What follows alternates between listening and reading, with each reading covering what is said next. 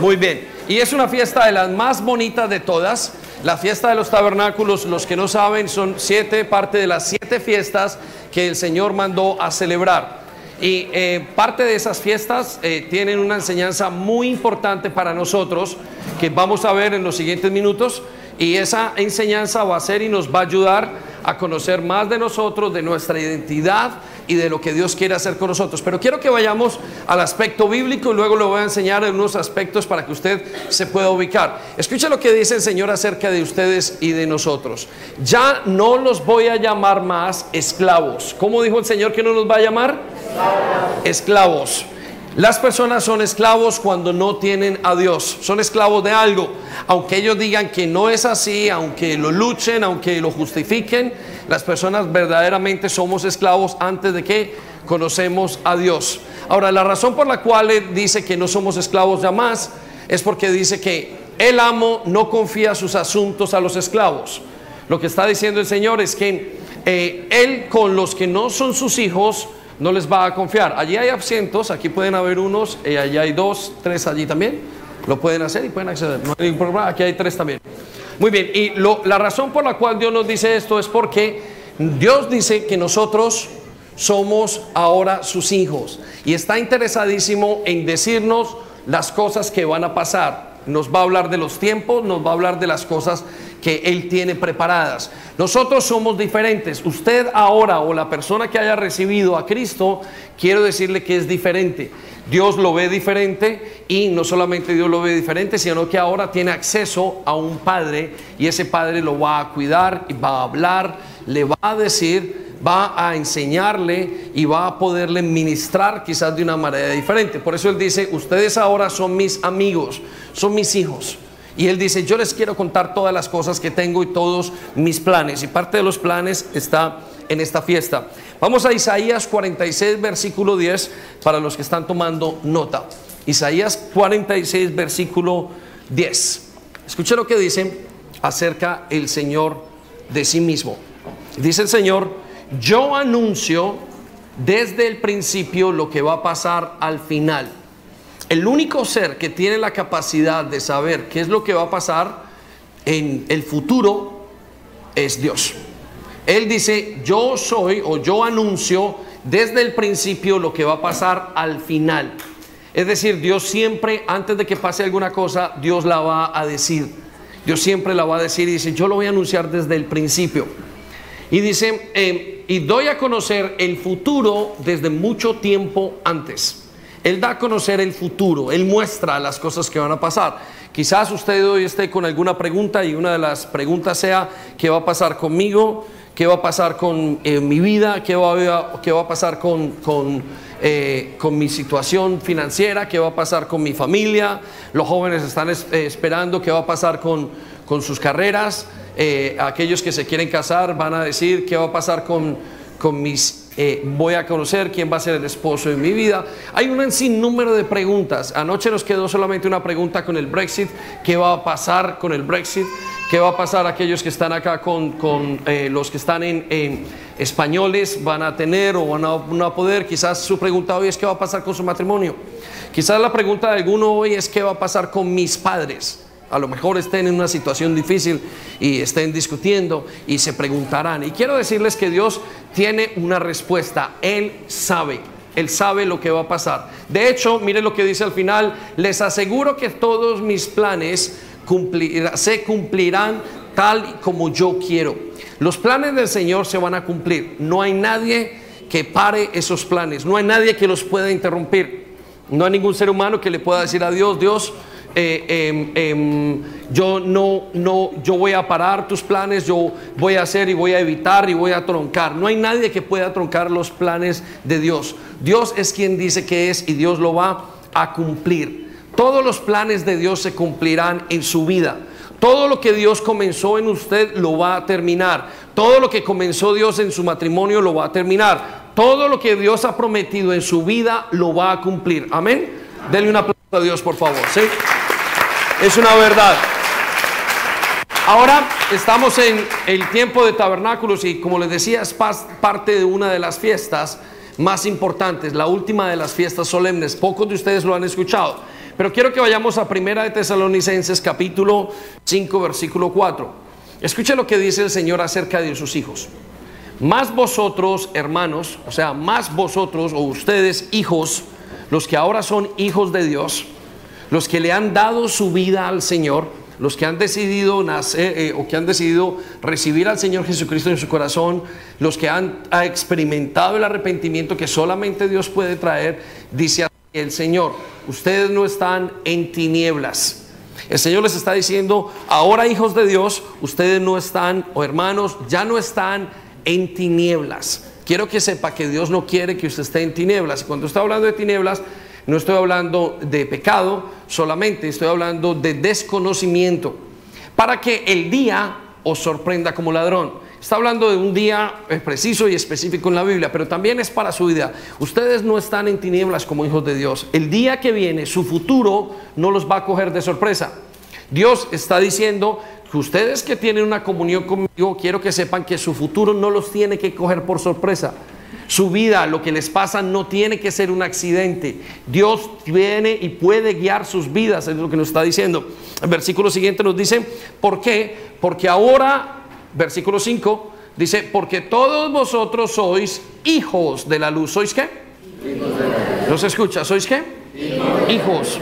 El Señor dice, ahora que tú estás y que eres mi hijo, ya no tienes que tener problema porque eres mi hijo. Dios nos trata como hijos. Quiero que sepa que si usted ahora ha comenzado y ha, eh, comenzado su vida con el Señor, ha comenzado su caminar y está y recibió al Señor Jesucristo en su corazón, independientemente de cualquier cosa, Dios dice, ya no tienes que estar en tinieblas. Ya puedes acceder a lo que yo te quiero decir. Ya yo te voy a hablar, yo te voy a ministrar, yo te voy a contar todas las cosas. Tu futuro no está en las manos de un inexperto. El Señor es experto. Aquellos que tienen un bebé, aquellos que han comenzado su vida, aquellos jóvenes, el Señor les dice, no están en tinieblas. Ustedes ahora son hijos y como hijos recibirán el trato de hijos. Quiero que sepa que Dios no es un padre como el padre que hemos tenido la mamá terrenal. Su papá y su mamá terrenal parecen una cosa, pero no parecen, no se parecen tanto a Dios muchas veces porque no actuaron bien, porque no fueron bien con ellos. Pero quiero que sepa que Dios es diferente. Dios sí actuará, Dios se comprometerá con usted, Dios actuará de acuerdo a lo que piensa, Dios actuará en su beneficio, Dios actuará sin eh, en su corazón sin ningún eh, eh, sin algo guardado. Dios actuará como es un papá, un verdadero papá. Y Dios quiere actuar con usted conforme a eso. La gran mayoría de Dios, nosotros tenemos una imagen de Dios creada por nuestros padres, pero esa imagen debe de irse. ¿Por qué? Porque no es la imagen correcta. La imagen correcta es la imagen que tenemos en la palabra de Dios acerca de Dios. Ese es nuestro Padre. Y quiero decirle que estas son unas buenas noticias para usted y para mí. Ahora es diferente. Nuestra vida, nuestro futuro, todo lo que hacemos es totalmente diferente. Por eso el Señor dice, ya no son de las tinieblas. Escucha lo que dice, no somos de la noche ni de las tinieblas. Escucha lo que dice el Señor, no somos de la noche ni de las tinieblas. A partir del momento y que usted recibe al Señor Jesucristo, usted ya no es más de la noche ni de las tinieblas, usted es de Dios, usted es hijo de Dios, heredero de Dios, coheredero de Jesucristo. Él sabe, el coheredero de Abraham, usted es hijo de Dios totalmente y Dios no lo va a tratar como una persona huérfana ni lo va a tratar como un esclavo, sino que lo va a tratar como un hijo. Quiero que sepa que eso es una verdad muy grande y parte de esa verdad es saber lo que va a pasar en el mundo y lo que va a pasar y por eso Él dice cada año quiero que me celebres estas fiestas y, quiero que hagas estas cosas para mí, para que recuerdes todo y lo mantengas fresco. Recuerda lo que dice por allá el libro de, eh, em, el libro de los dice, alma mía, no olvides ninguno de sus beneficios. Y Dios lo que hace con las fiestas es enseñarnos y mantener los beneficios del Señor, es decir, todo lo bueno que ha sido el Señor con nosotros al día. Vamos un momento y quiero que eh, mostremos, Cami, alguna de las, eh, las siete fiestas solemnes. Primero, la de las fiestas, fiestas solemnes y em, la que tenemos en, en eh, grabada y luego vamos a las nuevas, ¿sí? Escuchen lo que dice el Señor. Hay siete fiestas solemnes. Entonces quiero que usted se ubique. Quiero que se ubique los siguientes minutos. No, las, eh, las antiguas, por favor. Luego volveremos a esta. Hay siete fiestas solemnes. Es decir, Dios tiene siete fiestas importantísimas. Ya las van a pasar, ¿no?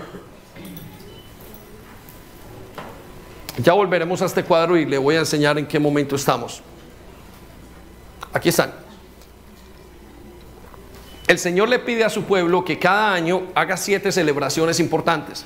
En todo caso, ocho celebraciones. Una es el Shabbat, que cada fin de semana le dedique un día y que le haga una fiesta. Por eso los días de semana, los, los sábados o el día de descanso para nosotros, el séptimo día más que el sábado, es para nosotros el día de descanso. Usted viene, descansa de sus labores y usted pone su confianza en Dios. La siguiente fiesta que Dios quiere que el, pueblo le, nosotros mantengamos en cuenta se llama la fiesta de la Pascua. Repita conmigo, Pascua. La siguiente fiesta se llama panes sin levadura, primeros frutos y Pentecostés. Esas fiestas se celebran en el tiempo de marzo, abril. Esas son las cuatro primeras fiestas. Y ustedes hemos visto que, eh, ustedes han visto que nosotros hemos parado y hemos dedicado a observar estas fiestas. Observar quiere decir a entender estas fiestas y a, y a practicarlas en ciertos conceptos para podernos ayudar. Y cada una de esas fiestas tiene una verdad. Luego tiene tres fiestas al final que se llaman las fiestas tardías. Usted lo puede ver allá. Y las fiestas tardías tiene, son, se comprenden o tienen tres fiestas eh, están hechas de tres fiestas. Uno, la fiesta de las trompetas, la fiesta del arrepentimiento y la fiesta de los tabernáculos. Hoy estamos celebrando la fiesta de los tabernáculos, la última de las fiestas de la iglesia. ¿Sí? Y es la última con la que se cierra el periodo de las fiestas especiales de Dios. Quiero que sepa que Él le mandó al pueblo de Israel a que celebrasen esas fiestas y que observaran, porque cada una de esas fiestas les iba a indicar algo especial acerca del futuro y algo acerca de sus vidas. Vamos un momento a Levíticos, capítulo 21, 23, perdón, versículo 2. Quiero que sepa que esas fiestas tienen tres aspectos especiales.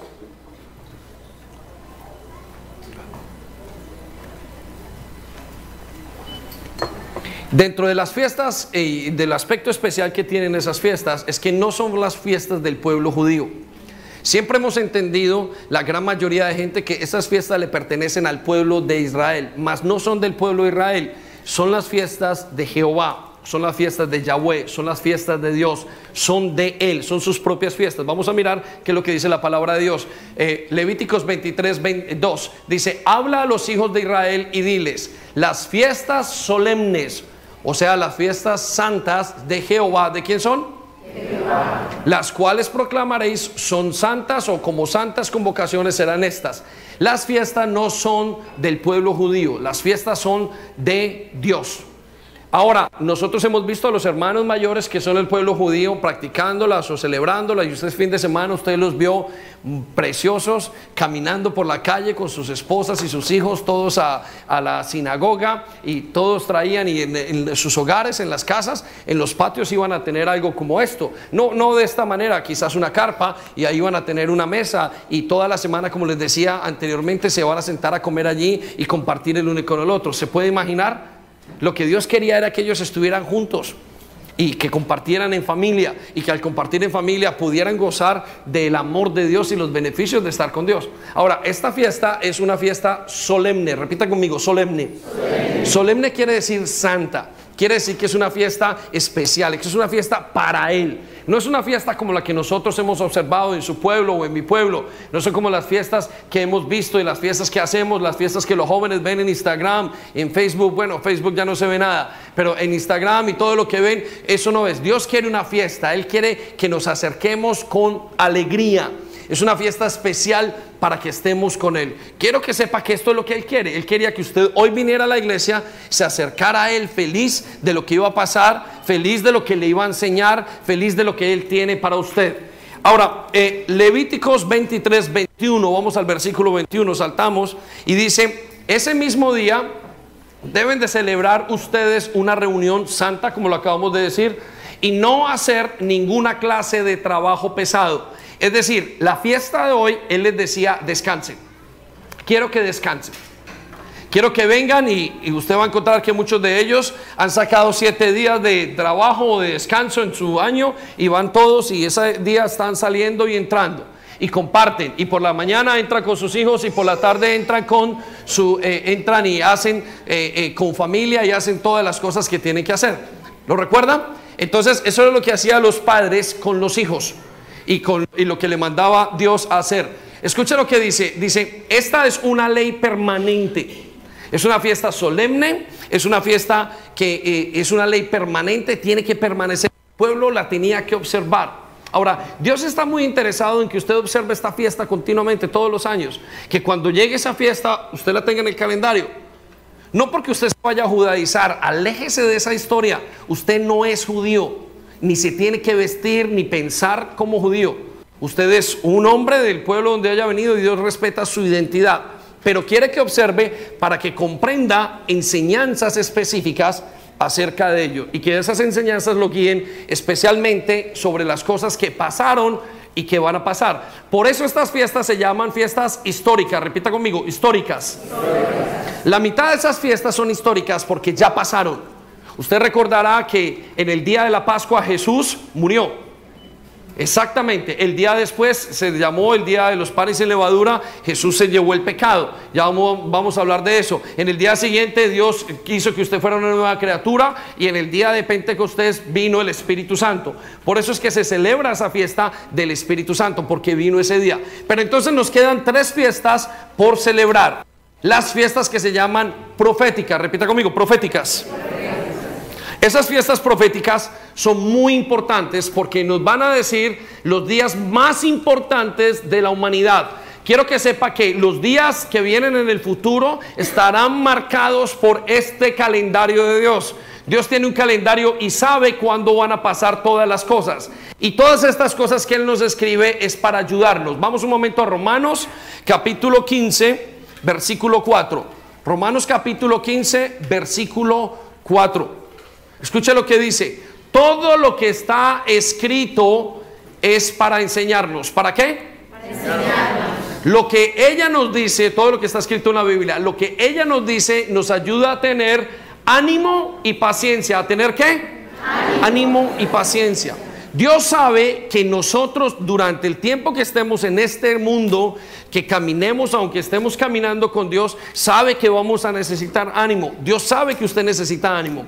Dios sabe que van a venir momentos de dificultad para usted.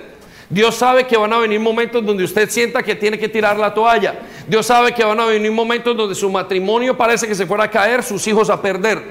Dios sabe que vienen momentos económicos donde usted no los va a poder controlar. Él dice, yo soy su proveedor, voy a estar, Dios sabe que usted va a tomar decisiones inclusive equivocadas. Y Él dice, necesito que estés pegado a mi palabra porque a través de ella yo te voy a dar ánimo. Repita conmigo, ánimo. Dios le va a dar ánimo. Dios quiere darle ánimo y le quiere dar no solamente ánimo, sino paciencia. Paciencia es la capacidad de esperar las cosas nuevas de Dios. Quizás algunos están pasando por situaciones, les decía, difíciles en el matrimonio y no tienen paciencia. Y están que se tiran y están de firmar el apunto del divorcio. Y Dios les dice, ten paciencia, ten ánimo, yo te voy a rescatar. Confía en mí, pon tus manos, pon tu matrimonio en mi vida, en mis manos, y yo voy a trabajar con él. Eso se ve en todos los aspectos y Dios se lo sabe. Por eso nos dice, escrito está para que tengas ánimo y paciencia. Escucha lo que dice, y nos dará seguridad en lo que hemos creído. ¿Qué nos va a dar? Seguridad. seguridad. Dios quiere que usted tenga seguridad. ¿Por qué? Porque Él sabe que nosotros no le hemos visto. Nosotros somos de los pocos creyentes que diríamos que es una locura creer en alguien que usted no ha visto. Es una locura pensar que nosotros podemos creer en alguien que no hayamos visto y Dios lo sabe. Y Dios dice, como tú has creído en alguien que no has visto, Ahí quiero que sepas que estas palabras te van a dar ayuda y te van a enseñar y a dar seguridad de lo que tú has creído. Cada camino de Dios es para que usted tenga seguridad y cuando pise, pise fuerte y nada lo haga temblar en los siguientes momentos. Escuche, hay momentos donde vamos a entrar y donde va a entrar este pueblo, este mundo, donde usted no sabe lo que hay al frente. Y Dios dice, quiero que entres y que entres muy seguro. Quiero que sepas y puedas confiar. Usted prácticamente hay momentos donde va a entrar en lugares donde usted no ha visto nunca cosas que se va a enfrentar. Y Dios dice, he dejado mi palabra precisamente para eso, para que sepas. Y parte de lo que está en la palabra de Dios es estas fiestas y es lo que estamos pasando y es lo que estamos viendo. Ahora, quiero que vayamos a eh, Daniel 2.44, un momento parte de lo que está pasando en el mundo. o parte de lo que Dios va a hacer.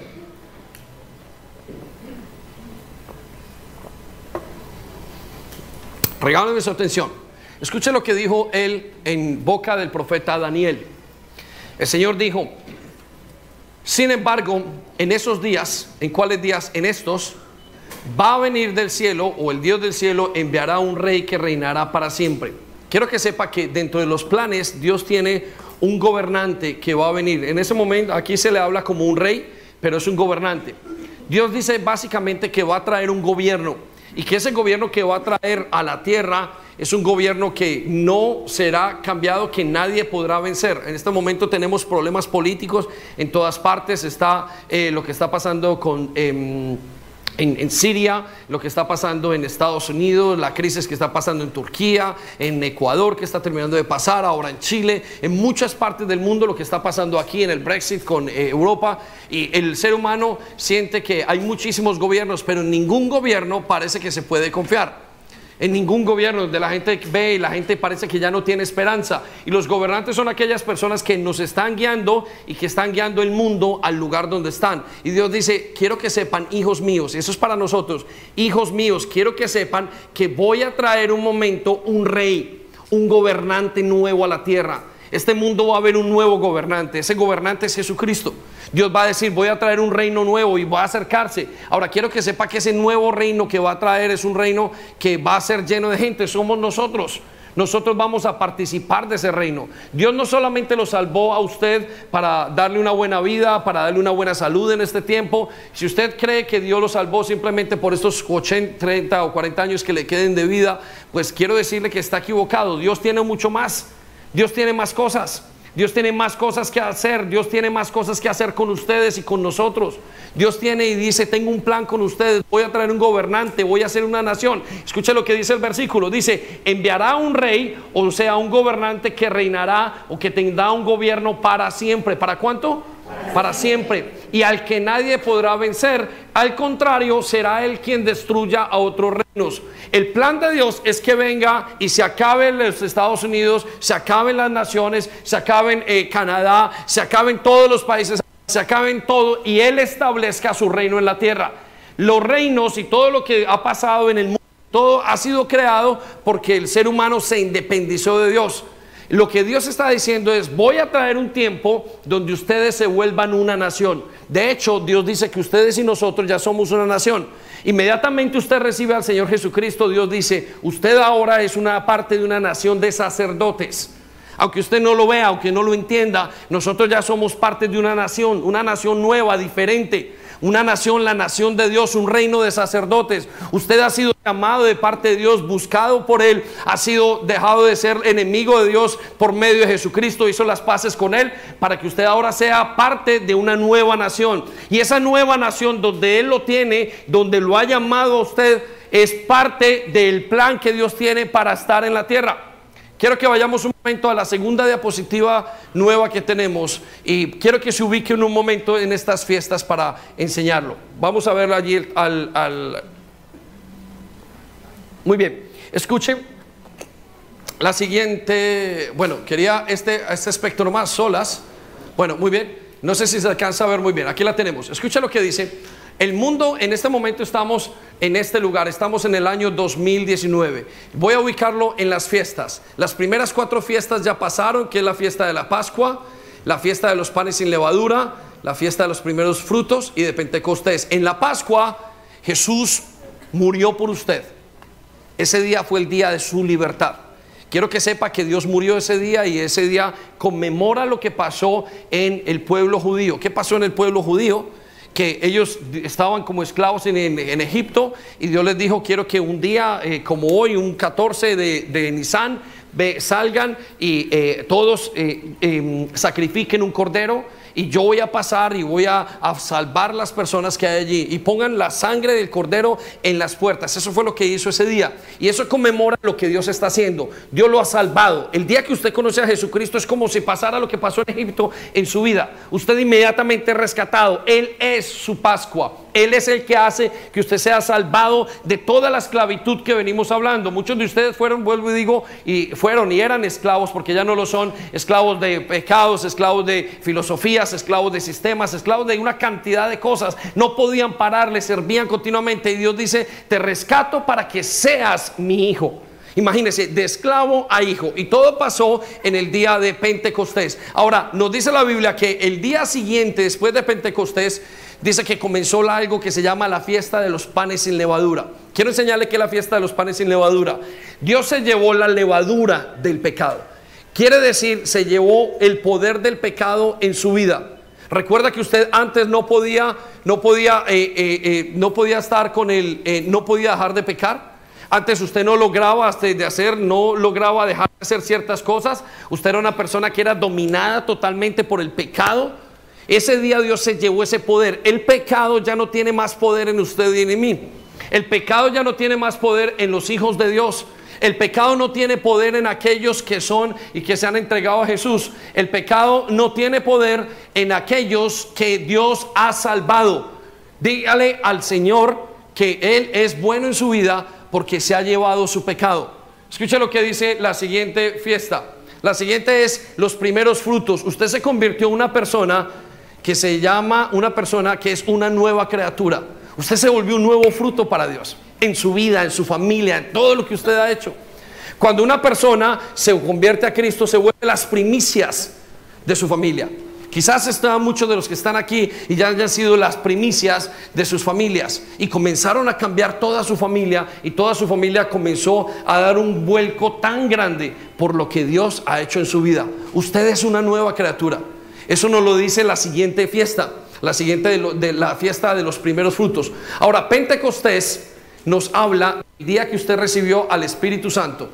ese día Dios lo equipó con todo con todo lo que necesitaba para afrontar su vida mientras, él, eh, mientras usted estuviera en esta tierra. La capacidad de hablar, la capacidad de decir, Dios vino a vivir dentro de usted en el Espíritu Santo. Por eso ese día es tan importante.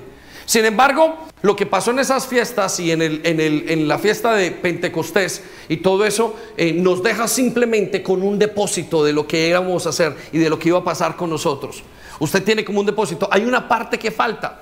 El libro de eh, Primera de Juan nos dice, capítulo 3, que nosotros todavía no somos lo que hemos de ser. Ahora usted todavía no es lo que ha de ser. Hay una parte que necesita finalizarse.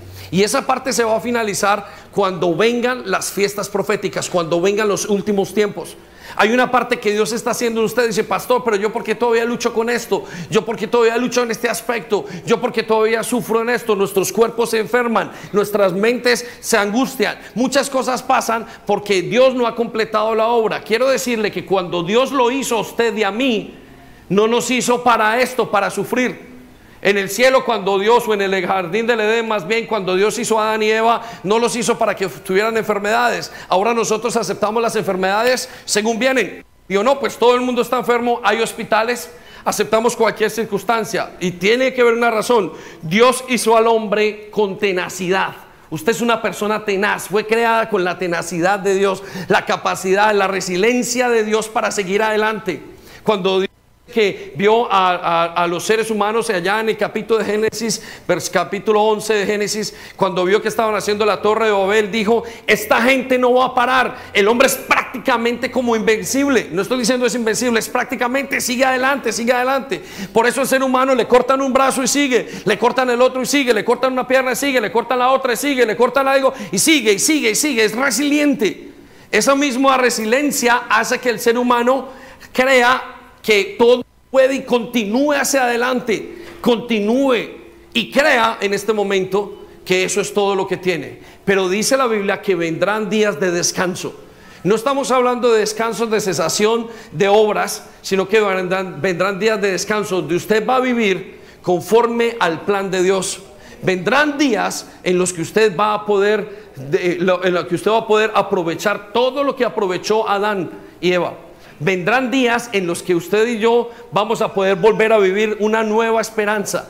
Vendrán días en los que usted no tendrá que sufrir, no tendrá que sufrir con sus sentimientos. Vendrán días en los que usted se va a llevar de una esperanza tremenda. Eh, vendrán días en lo que usted esperaba ya se va a completar. Porque Dios tiene esos días para ustedes. Son los días de los tabernáculos. Son los días en la esperanza de Dios. No crea que el sufrir lo hizo Dios. Dios no hizo el sufrimiento. El sufrimiento viene a través de que llega el pecado a toda la armonía de Dios y daña la armonía de Dios que había traído entre los seres humanos y nosotros. No crea que eso que usted está recibiendo en este momento, usted se tiene que adaptar a esto y simplemente tomarlo como una verdad y decir, no, habrán tiempos, dice el Señor, en que voy a traer un renuevo. Ahora, esto va a pasar durante las tres últimas fiestas. Yo quiero que usted se ubique conmigo otra vez allí en el tablero. Escucha lo que dice en el screen. La fiesta de las trompetas es la quinta fiesta. Aquellos que esperan a Jesús necesitan un momento donde son transformados. La Biblia nos habla claramente que nosotros, que la iglesia va a haber un momento donde es tomada con el Señor y que ese momento donde es tomada se le llama el arrebatamiento. Iglesia, quiero que sepa que usted va a ser arrebatado, usted va a ser arrebatada. Hay un momento donde saldremos de este lugar y nuestros cuerpos van a ser transformados. La Biblia nos dice que va a ser en un abrir y cerrar de ojos, nuestros cuerpos van a ser totalmente cambiados y que vamos a poder salir y nos vamos a encontrar otra vez con el Señor. Miren, en la salvación y el camino con Dios, el camino con Dios no es un camino para que usted simplemente sea y tenga una prosperidad, para que usted tenga salud. No, hay más allá después de la vida. Quiero que sepa que hay más allá después de su vida. Hay muchas cosas más que el Señor quiere hacer con usted. Hay muchas más cosas que Él quiere que usted conozca, que usted viva, que usted tenga, que usted anhele. Hay muchas más. Hay una vida nueva después de lo que Dios nos, de, después de esta vida que tenemos. Esa se llama una vida eterna. Va a ser una vida en plenitud. Va a ser una vida en abundancia. Escuche, cuando en el jardín del Edén el ser humano, Adán y Eva perdieron, perdieron el momento más espectacular que había. Era paz, estaba Dios, no había ningún problema. Lo perdieron en ese momento, quiero decirle. Sin embargo, Dios dice, vendrá un día en que yo les voy a recuperar y voy a volver a traer esa paz a sus corazones. Y los días tienen que ver con los tabernáculos. Por eso tiene que haber algo que se llama el arrebatamiento de la iglesia. Luego del arrebatamiento de la iglesia va a comenzar algo que se llama la gran tribulación. Jóvenes, y ustedes seguramente lo verán y yo creo que nosotros estamos muy cercanos a ello. El tiempo de la gran tribulación es el tiempo en el que la iglesia no va a estar más. Y vendrá el momento que el Señor describió como el momento más difícil de los seres humanos. La historia humana nunca había visto tal momento. Creemos que se llama y será parte de la Tercera Guerra Mundial lo que va a pasar en el tiempo de la gran tribulación. Durará un periodo de siete años. Está dividido en dos, se llamará tribulación y la gran tribulación. Y vamos a ver desempeñarse una cantidad de cosas en la escena profética de Dios. Quiero que sepa que esos son parte de los planes y Dios quiere que usted lo sepa. Para algunos de ustedes dirá, uy, pero el pastor que está hablando hoy, no se preocupe, son parte del plan general de Dios hacia su vida. Ya vamos a hablar del parte del plan personal. Pero es necesario que usted entienda dónde se para, es necesario que usted entienda qué es lo que está pasando a nivel mundial, es necesario que usted comprenda que Dios es real y que Dios está y que está mostrándonos el futuro para que nosotros sepamos y el día no nos tome como un ladrón en la noche. Por eso es importantísimo que jóvenes y adultos conozcan esto. Después de los días de la gran tribulación va a venir lo que se llama la segunda venida de Cristo. Cristo no solamente murió, y por usted y por sus pecados y quitó todo y quitó sus dolores y sus enfermedades. No, Jesús vuelve y vuelve a encontrarse con cada uno de nosotros. Y es el momento más importante Vuelvo y le digo, su fe está basada en eso. Cuando una persona y usted como creyente ha creído en Jesucristo, usted debería creer que Él volverá. Recuerde que usted no le ha visto, es una locura lo que hemos visto. Algunos de ustedes son unos valientes como nosotros que hemos creído en el Señor Jesucristo y nunca le hemos visto y en un libro que está allí, pero que ha cambiado nuestras vidas. No solamente lo que hemos leído, sino la experiencia que hemos tenido. Eso va a pasar en el momento, la venida pasará en la segunda fiesta, creemos nosotros, en la, perdón, en la fiesta número 6, que es la fiesta del día de perdón. Cuando ustedes escuchen la palabra de Yom Kippur o el día de perdón, serán los tiempos donde entendemos que se cumplirán todas estas profecías. Por eso es tan importante conocer el calendario de Dios. Usted tendrá que mirar y observará cómo van los pueblos judíos y se dará cómo va el pueblo judío y se dará cuenta que en cada una de esas fiestas y esas épocas que ellos van a celebrar porque ellos mantienen la costumbre correcta, Ahí frente a eso, o sea, los tiempos correctos, se darán cuenta que en estos tiempos va a pasar algo supremamente importante. Nosotros como iglesia lo estaremos observando. Ahora, después o inmediatamente después de ese día de Yom Kippur inmediatamente unos días después viene algo que se llama la fiesta de los tabernáculos. Repita conmigo, tabernáculos. Y es la fiesta de el agradecimiento, es una fiesta de eh, es una fiesta de alegría, es una fiesta de muchísimo gozo. Esta fiesta la hacen ellos y cuentan las tradiciones que al final de los tiempos hasta se casaban las personas en, en, en demasía. Es decir, en los novios y aquellas personas que estaban en ese tiempo en las fiestas celebraban, estaban tan contentos porque sabían de la esperanza que venía en sus vidas y se casaban muchos de ellos porque estaban felices, porque entendían que era el tiempo de Dios para ellos. Escucha lo que quiero decirles y, eh, perdón, le llevaré un momento a Levíticos capítulo 23, 33. Usted ya se ubicó un poco en el calendario, luego haremos un poco más acerca de eso, pero vamos a Levíticos 23, 3 para, 33 para concentrarnos en esta fiesta y qué pasaba en esta fiesta. Quiero que usted esté, esté muy atento acerca de, la, de la, enseñanza eh, principal y esencial en esto. Escucha lo que dice Levíticos 23, 33. El Señor le dijo a Moisés, da las siguientes instrucciones al pueblo de Israel.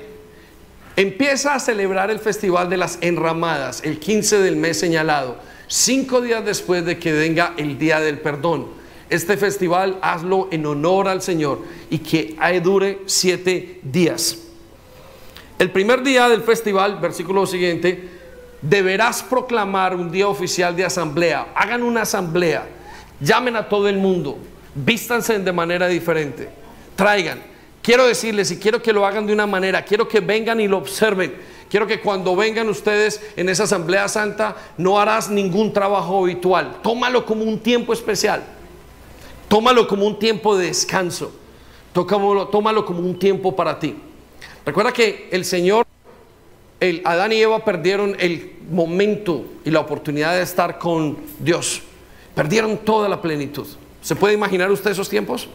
Caminando con Dios. Las frutas, los mejores sabores. No hay ningún problema, no había ningún asesinato, no había ningún deseo, ninguna ansiedad de lo que iba a pasar en el futuro. No había temor, no había cáncer, no había enfermedades. ¿Se puede imaginar ese tiempo? Y Dios dice, yo quiero llevarlos a ese tiempo. Es como si ustedes y nosotros nos hubieran quitado esa gran oportunidad. Es como si a través de Adán y de Eva nos hubieran perdido, hubiéramos perdido la oportunidad de estar con Dios de esa manera, de disfrutar a nuestro papá.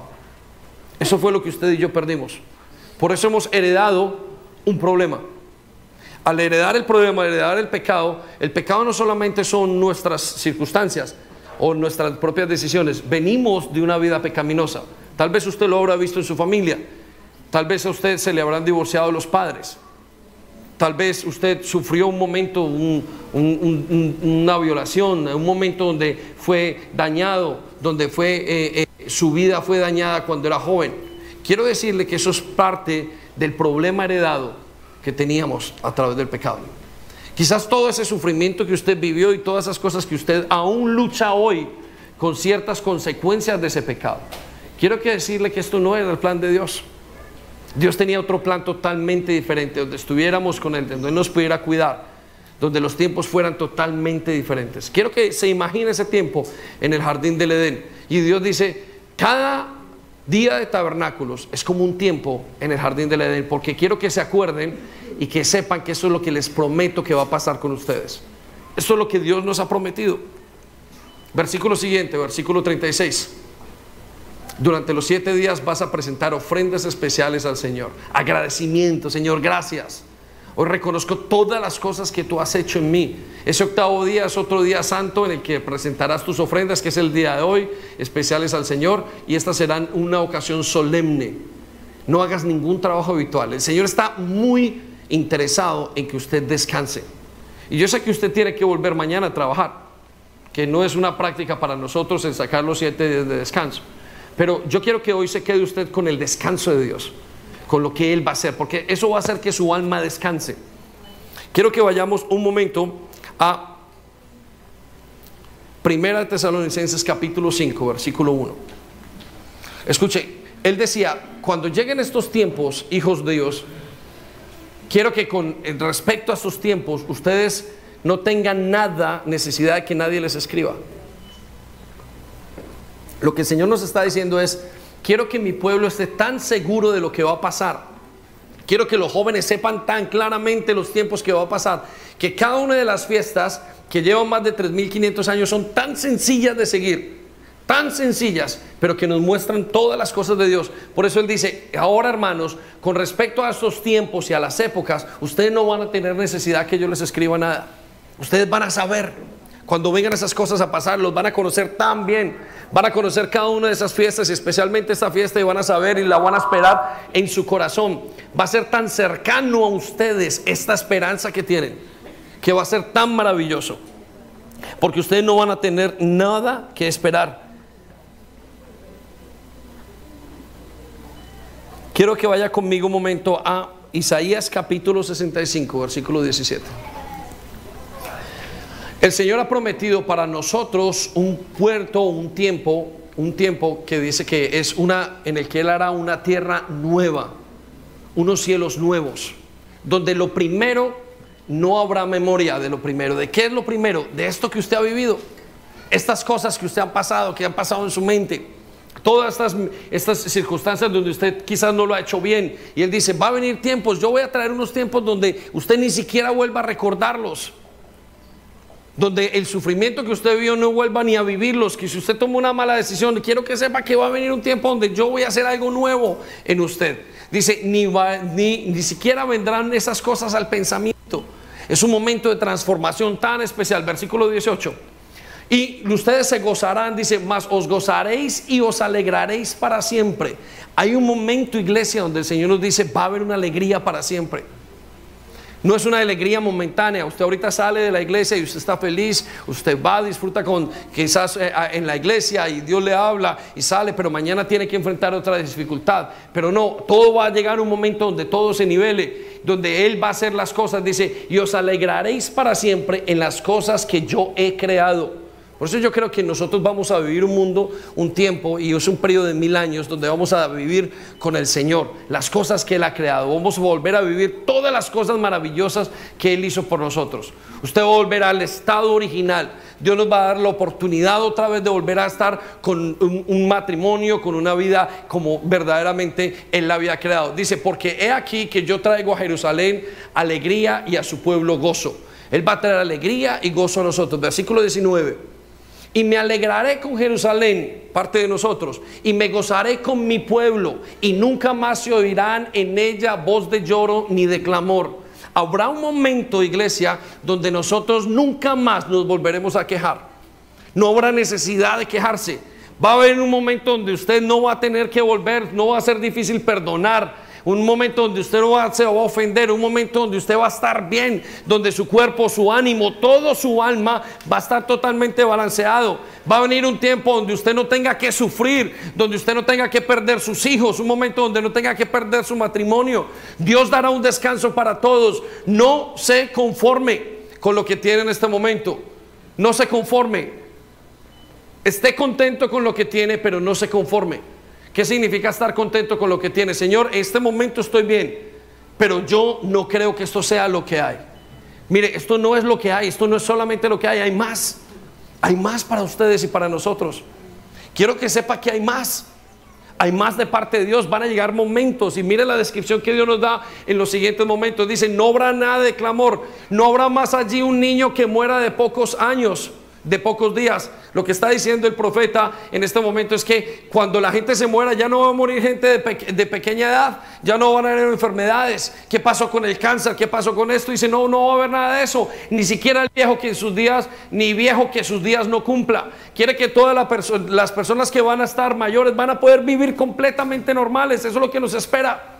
Esa es la nueva Jerusalén, ese es el nuevo tiempo con Dios. Esos son los nuevos tiempos de Dios para nosotros. Escuche, porque el niño no morirá de 100 años y el pecador de 100 años será maldito. Lo que está diciendo el Señor es que los jóvenes ni siquiera van a morir. Va a haber un momento donde nuestro cuerpo no se va a enfermar. Usted en este momento está en una lucha por mantener su cuerpo bien, usted está en una lucha por mantener físicamente, una lucha por no comer mal, una lucha por no hacer esto, con una cantidad de cosas, con una gran dificultad, porque ya ni se puede ni comer. Y el Señor dice, tranquilos, para mi pueblo viene un tiempo de descanso. Escucha lo que dice el versículo 21.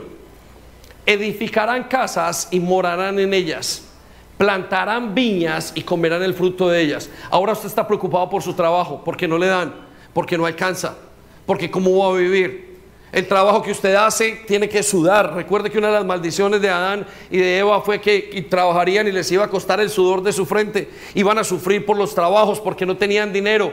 Pero dice el Señor, en los nuevos tiempos de descanso que yo les tengo, ustedes van a edificar casas y van a morar en ellas van a plantar viñas y van a comer del fruto de ellas. Usted va a poder disfrutar. Los nuevos tiempos de Dios son maravillosos. Y él decía, cada año quiero que lo recuerdes en los tiempos de tabernáculos. Van a venir tiempos. Tienes una esperanza mayor de lo que comprendes. Es mucho mejor de lo que tienes. Versículo 22 dice, no edificarán para que otro habite. Algunos de ustedes han edificado casa y la han perdido por alguna razón han edificado, tuvieron que salir por la burbuja de España y tuvieron que salir perdiendo todo lo que tenían. Algunos de ustedes por alguna razón, un, un accidente, una situación les quitó lo que tenían, su casa. Dice, ni plantarán para que otro coma.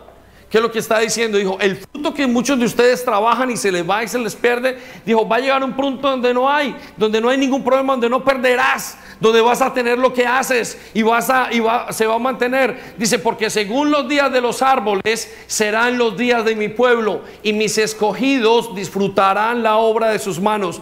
¿Cuántos de los hijos de Dios están en este momento diciendo, ¿para qué estudié? ¿Para qué hice esto? Lo que he hecho no tiene sentido. Mi universidad perdí tanto tiempo. Yo debía haber sido esto. No están contentos en los trabajos que tienen. No están contentos en, los, en, en lo que hacen. No disfrutan la obra de sus manos. El Señor dice, llegará el tiempo donde vas a disfrutar de la obra de tus manos. Yo daré un tiempo donde lo puedas disfrutar y puedas llevar a cabo todo lo que necesites llevar a cabo que yo te he mandado, dice el Señor. Escucha versículo 23 no trabajarán en vano. Algunos se sienten dándole a la pica y al palo y la roca y no terminan, y no terminan, y no terminan, y no terminan. Y continúan y están cansados y no saben cómo salir. Y el Señor le está diciendo, tranquilos, Vienen tiempos y esos tiempos yo los traeré. Son los tiempos de tabernáculos. Van a descansar, van a dar, no van a trabajar en vano. Escuchen, ni darán a luz para maldición. Hay muchos padres que no saben si sus hijos se pierden, no están luchando si se mal matrimonio, si están en las drogas, si están en el alcohol. Ahí están luchando no sabiendo si sus hijos van a salir adelante, si sus hijas van a tener unos buenos esposos, unos buenos matrimonios. Hay muchos padres aquí que están diciendo que son hijos de Dios, que sienten que sus hijos se van a perder. Quiero que sepa que en el milenio los hijos no se van a perder. En el milenio dice el Señor, porque no van a dar a luz para maldición. Van a tener hijos para poder y van a poder disfrutar de sus hijos como es. Ya no van a tener que ser mal geniados, no vamos a tener que luchar con un día una modalidad de mente, otro día otra cosa, no vamos a tener que luchar con una bipolaridad, no vamos a tener que luchar con un odio y te amo, no vamos a tener que luchar con un abuso, porque el Señor cambiará todas las cosas, todo lo va a transformar. Y escuche lo que dice, porque son hijos, son linaje de los benditos de Jehová y sus descendientes con ellos, sus hijos van a ser totalmente diferentes, esto es lo que nos está diciendo el Señor. El Señor nos está diciendo, vienen tiempos, confíen en mí. Ahora, ¿por qué tanta insistencia y cada año volver siete veces otra vez, siete días? Vuelvan otra vez a poner, vuelvan a colocar al tabernáculo, vuelvan a recordarlo, porque Él sabe que pasaría el tiempo. Y Él sabe que pasando ese tiempo, la espera no iba a ser fácil. Dios sabe que su espera no es fácil, por eso le decía, entren a los tabernáculos, vayan y descansen, vayan con toda su familia, imagínense, Imagínense qué es lo que van a hacer. Imagínense que están con ellos en el tabernáculo y que van a estar y que van a estar protegidos. Tabernáculo es una casa. Tabernáculo es un lugar donde Dios los protege. Es una es una fortaleza, es un lugar donde Dios está. Y yo les voy a dar todo. Traigan todo porque van a vivir como tienen que vivir. Yo creo que es el día que Dios nos va a dar, es el día de lo que perdimos en Adán. Lo que usted perdió en Adán, Dios lo va a recuperar. La salvación no es solamente terrenal. La salvación no solamente implica tener un buen trabajo, tener una buena, un, a que le vaya bien, un buen porvenir. La salvación tiene un fruto más allá, que es el fruto de la eternidad. La salvación tiene un fruto que será para usted un descanso. Recuerde que usted se ha acostumbrado a sufrir, que ha sido para usted fácil sufrir el día a día. Usted vio a su mamá sufrir, nació en un sufrimiento y cree que eso es lo que hay. Por eso mucha gente ni siquiera cree que hay una sanidad, porque nacieron enfermos y al nacer en la enfermedad dijeron, esto es lo que hay. Yo no creo que haya otra cosa nueva. Pero Jesús dice, confía en mí y vas a descansar. Confía en mí y yo te voy a llevar más allá donde tú crees. Amén. Démosle un aplauso al Señor, ¿sí? ¿Cuántos hay que sus hijos y dicen, oh, Señor, ¿y si mi hijo se pierde? ¿Y cómo lo, lo cómo hago? No darán a luz para maldición. Debido al pecado, es que nosotros damos a luz para maldición. Y porque nosotros hemos hecho algunas cosas en el pasado antes de Dios, creemos que lo que, los hijos hacen es lo correcto. Entonces dejamos que el novio entre, que la novia, hacemos una cantidad de cosas y permitimos todo lo que es. Pero dice el Señor, cuando llegue mi tiempo, hijos míos, piensa en tabernáculos, cuando llegue mi tiempo va a ser diferente. Voy a cambiar todas las cosas. Versículo siguiente, escucha lo que dice el Señor. ¿Cuántos tienen dificultad en orar? Y dicen, Señor, me es difícil caminar contigo. Me es difícil obligarme o, me obligo o me es difícil el, el, caminar y el creer. Escuche lo que dice, cómo va a ser en esos tiempos. Dice el Señor, y antes de que clamen, responderé yo. Y mientras aún hable, yo habré oído. Lo que el Señor nos está diciendo es, va a ser fácil seguir a Dios. No va a ser un problema. Ahora usted siente una lucha en su corazón y en su mente y dice, ah, qué difícil es seguir, yo no soy digno, yo no sé cómo puedo hacerlo, yo no intento, yo lo intento, pero no, no lo alcanzo. Dice, llegarán días, hijos de Dios, que va a ser fácil y sencillo, en que yo voy a caminar en medio de ustedes. Esos días hay que esperarlos, iglesia. Esos días nos hablan todos los santos profetas. Todos los grandes hombres de Dios y la palabra de Dios nos hablan de esos días que son tan importantes. Por eso el Señor dice, vayan, piénselo entiéndalo, es el tiempo de sus tabernáculos. El Señor está muy interesado que se hiciera continuamente, que usted lo comprendiera, para que el pueblo de Dios no se olvidara de ese beneficio. No olvide de lo que va a hacer Dios en su vida. Quiero que vayamos al capítulo 1 de Primera de Pedro, capítulo 1, versículo 3. Escuche, de esto habló el apóstol Pedro.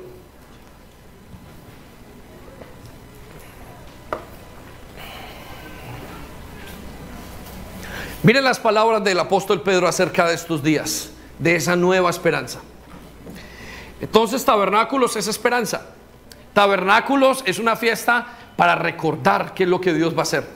Tabernáculos es una fiesta donde Dios nos dice, quiero que vengas y hagas una choza, algo totalmente en las manos, totalmente sencillo, y vengas y vivas allí. Quiero que recuerdes que tienes una esperanza en mí. Quiero que recuerdes que yo voy a hacer algo. Es una esperanza. Tabernáculo significa, Señor, voy a vivir contigo. Voy a estar contigo, me voy a regocijar contigo. Por eso Pedro le escribe a los creyentes esto. Y yo quiero que usted lo escuche con muchísimo cuidado. Pedro les dice que toda alabanza sea para Dios. Que todos los hombres de Dios, todas las mujeres de Dios, todos los hijos de Dios se levanten agradecidísimos y le den, Señor, gracias. Ahora, ¿por qué? Por el Padre de, perdón, al Padre de nuestro Señor de Jesucristo. ¿Por qué? Porque es por su gran misericordia que hemos nacido de nuevo. Miren lo que dice Pedro. Ustedes han nacido de nuevo, gracias a Dios. Volvieron a vivir otra vida diferente. Antes usted no se imaginaba que pudiera vivir estas cosas nuevas en su vida. Antes, inclusive, a algunos les parecerá esto locura. Dijeron, esto nunca va a pasar.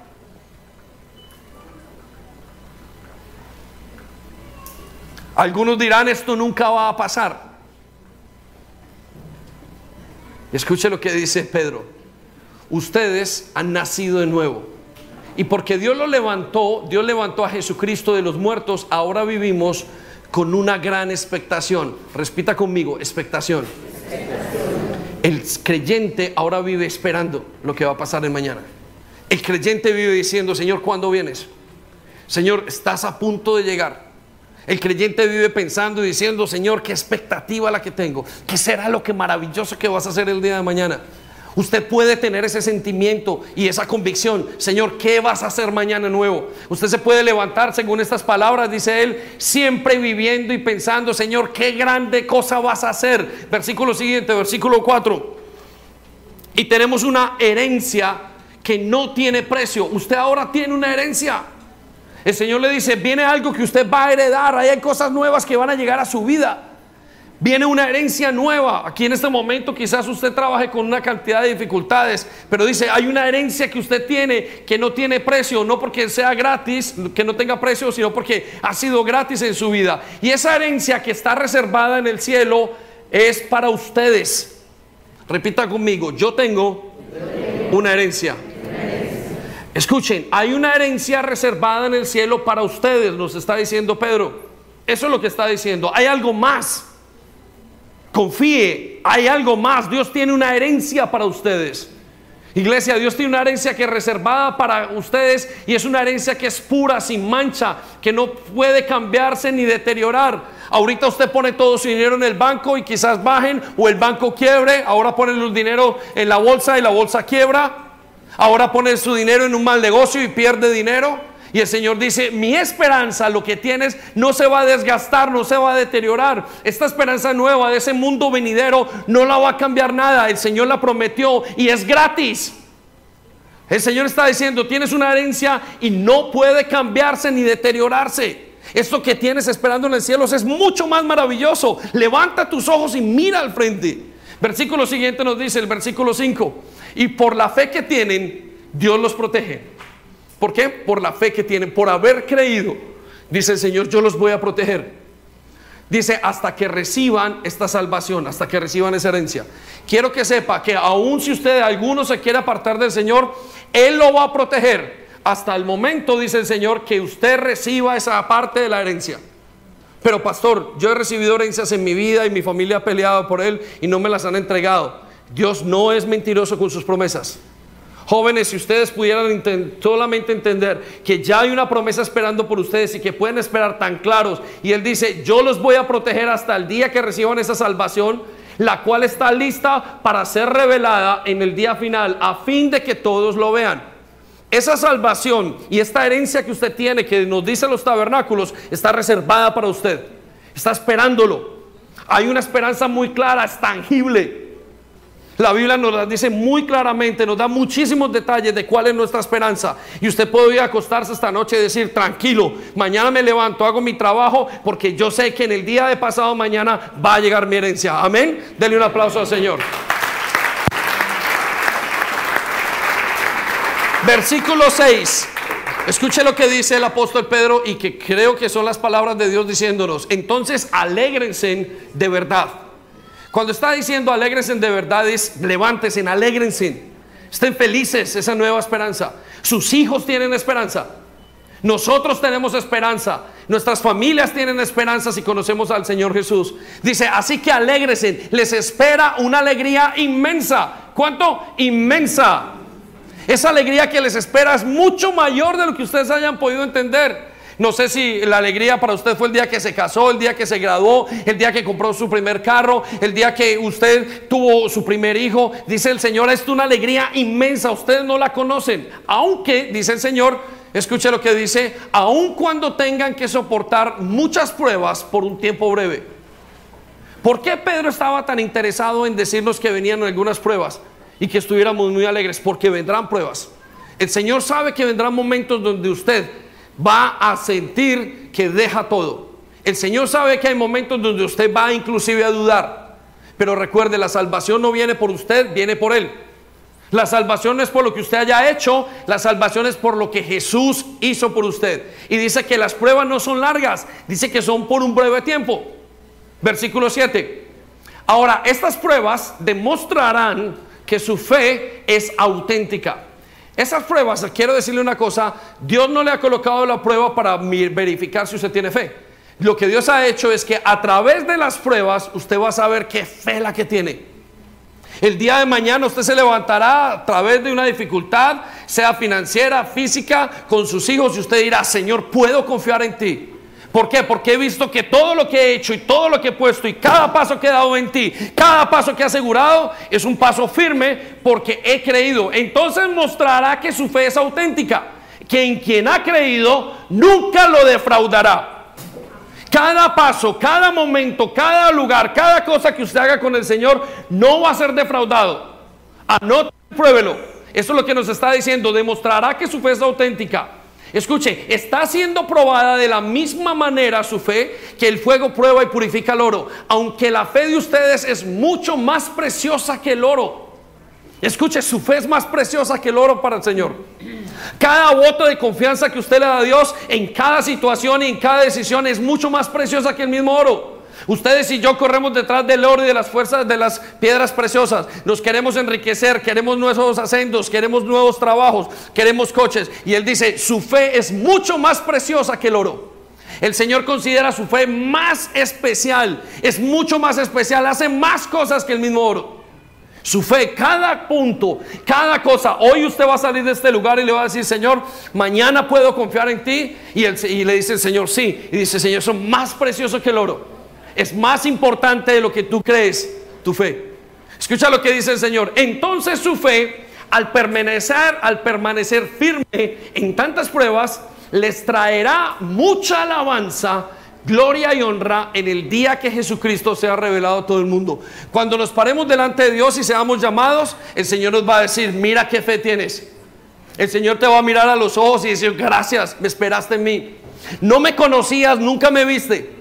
Te dijeron quién era yo, pero sigues esperando en mí.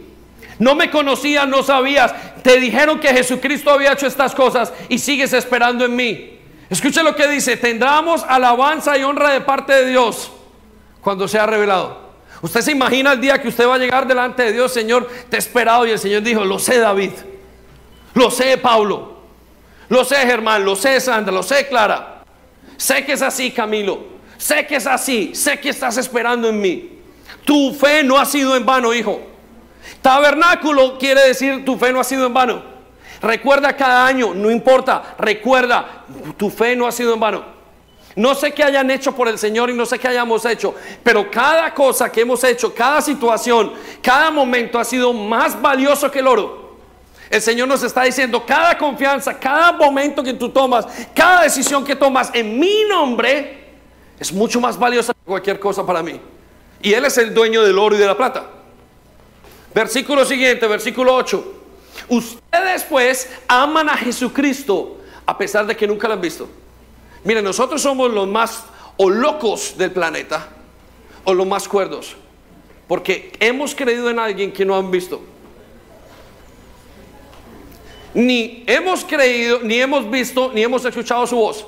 Debemos observar el nivel, el nivel de fe que usted tiene. El Señor dice, cuando confías en mí, yo sé que no me has visto. Sé que estás entendiendo lo que estás leyendo. Y sé que te estoy hablando por allí, pero que no me has visto, el Señor lo sabe. Ustedes aman a Jesucristo a pesar de que nunca lo han visto. Eso es lo que el Señor dice, me aman a pesar de que no me han visto. Y aunque ahora no lo ven, confían en Él y se gozan con una alegría gloriosa, indescriptible. Usted sale de este lugar y dice, Señor, qué maravilloso eres. Ahorita miraba yo el tabernáculo, veía a los niños y vería, wow, Señor, ¿qué es todo lo que has hecho? He visto familias de ustedes restauradas, he visto matrimonios que volvieron a hacer y digo, Señor, qué maravilloso. Señor, no te he visto, pero ¿cómo haces para hacer todo esto? He visto jóvenes que han salido de las drogas y digo, Señor, ¿cómo es posible? He visto gente que no pudo perdonar porque lo usaron y ahora perdona. Digo, Señor, ¿cómo lo haces? Es que es maravillosa la alegría del creyente de todas las cosas que hace Jesús y no le hemos visto. Y dice que nos gozamos con una alegría gloriosa e indescriptible. Gócese tranquilo.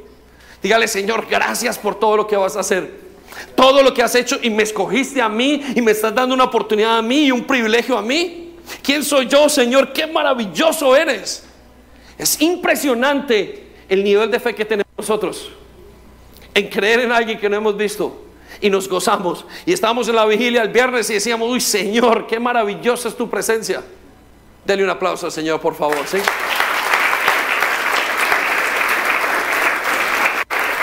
Versículo 9. La recompensa por confiar en Él será la salvación de sus almas. La recompensa es ver todo lo que el Señor ha prometido. Es el final de todo lo que el Señor ha prometido. Todo lo que el Señor ha prometido, quiero que sepas así, es amén.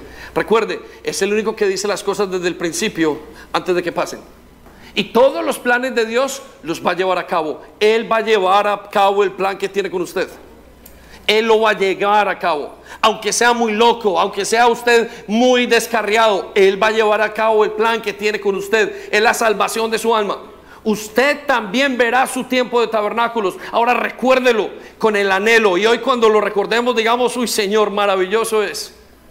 Versículo siguiente, y el grupo de alabanza puede acercarse. Incluso, escuche lo que dice, incluso los profetas quisieron saber más cuando profetizaban acerca de esta salvación inmerecida que estaba preparada para ustedes.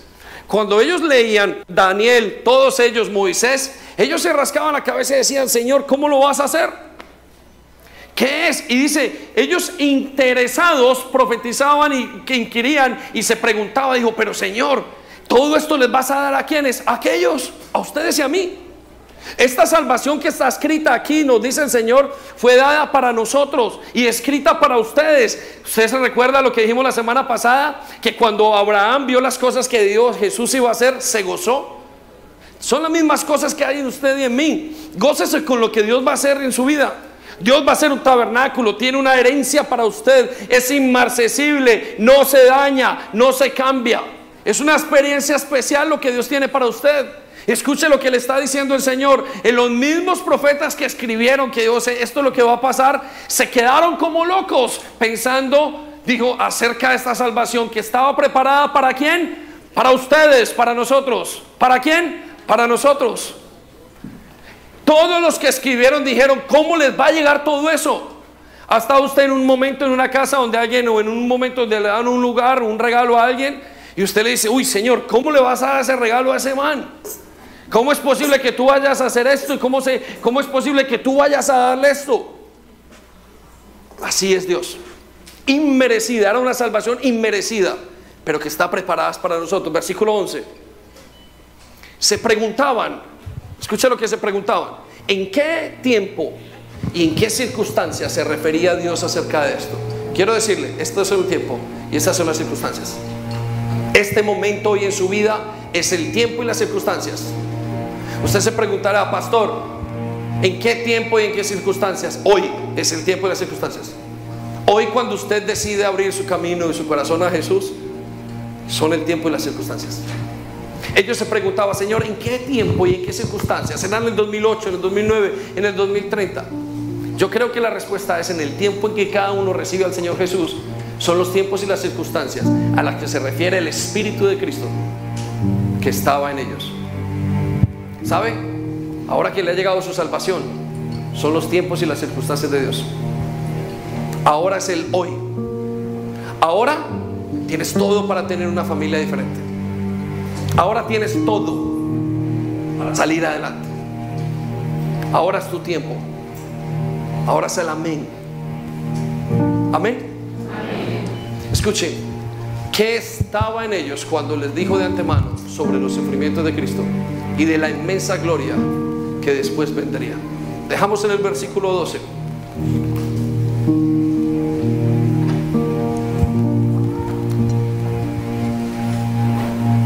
Se les dijo que los mensajes que habían recibido no eran para ellos mismos.